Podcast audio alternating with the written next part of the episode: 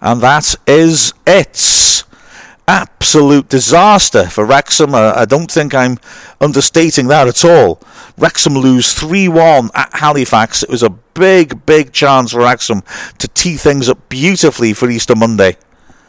And instead, Easter Monday becomes an even bigger game than we thought it was. We will go into that match level on points with Notts County. We'll have a game in hand, but still. This now is a very, very different match. Wrexham started first five minutes uh, absolutely spectacularly, but couldn't carve out any chances. And in fact, the early stages of the game were characterised by a lack of chances. But in the 32nd minute, Wrexham took the lead Lovely piece of play. Dalby holding her up really well, feeding it backwards, and Lee took on his man, faked to go right, then went round the outside on his left of Gilmour and pulled a great shot from the edge of the box right into the bottom right corner. Superb finish by Lee. And Wrexham finished the first half well on top, really piling on the pressure. And Tunnicliffe hit the bar from a Lee corner, and everything looked good. However, the second half started disastrously for Wrexham. Millenic Alli is clearly a player who, on his day, can really make a difference. And unfortunately for Wrexham, he was utterly sensational in the second half. Cannon losing the ball in the 47th minute. The ball fed to Alli, who drove into the box. And as the defence backed off him, drilled a shot across Foster under his hand and into the bottom right corner to bring Halifax level.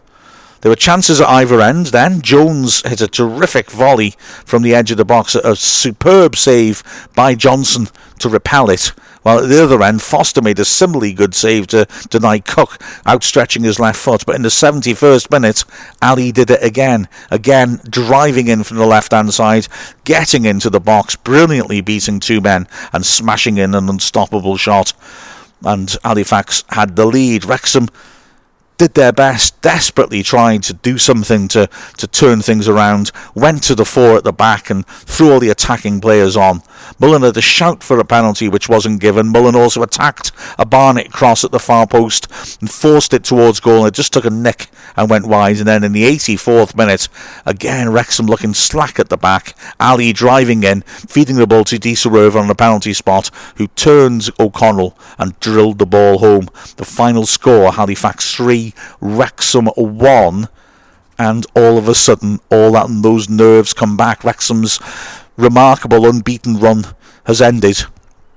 And Halifax Town, in front of 4,000 Wrexham fans, outnumbering the home fans, have turned in a brilliant performance to back up their performance when they got to Wembley last weekend. In fact, the Halifax fans have all stayed behind to applaud them. They're absolutely delighted with the efforts that their team have made.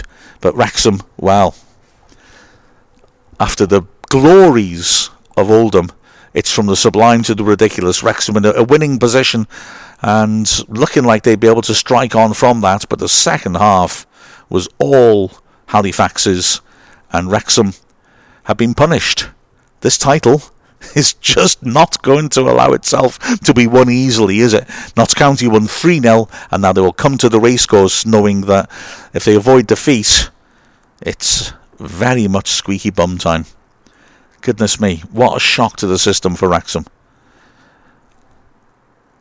I'm always delighted to bring commentaries to you guys. I'm so sorry we didn't bring the right result here. Join us on Monday when, well, it's a big one. With the final score of Halifax Town 3, Wrexham 1. I'm Mark Griffiths from Wrexham AFC.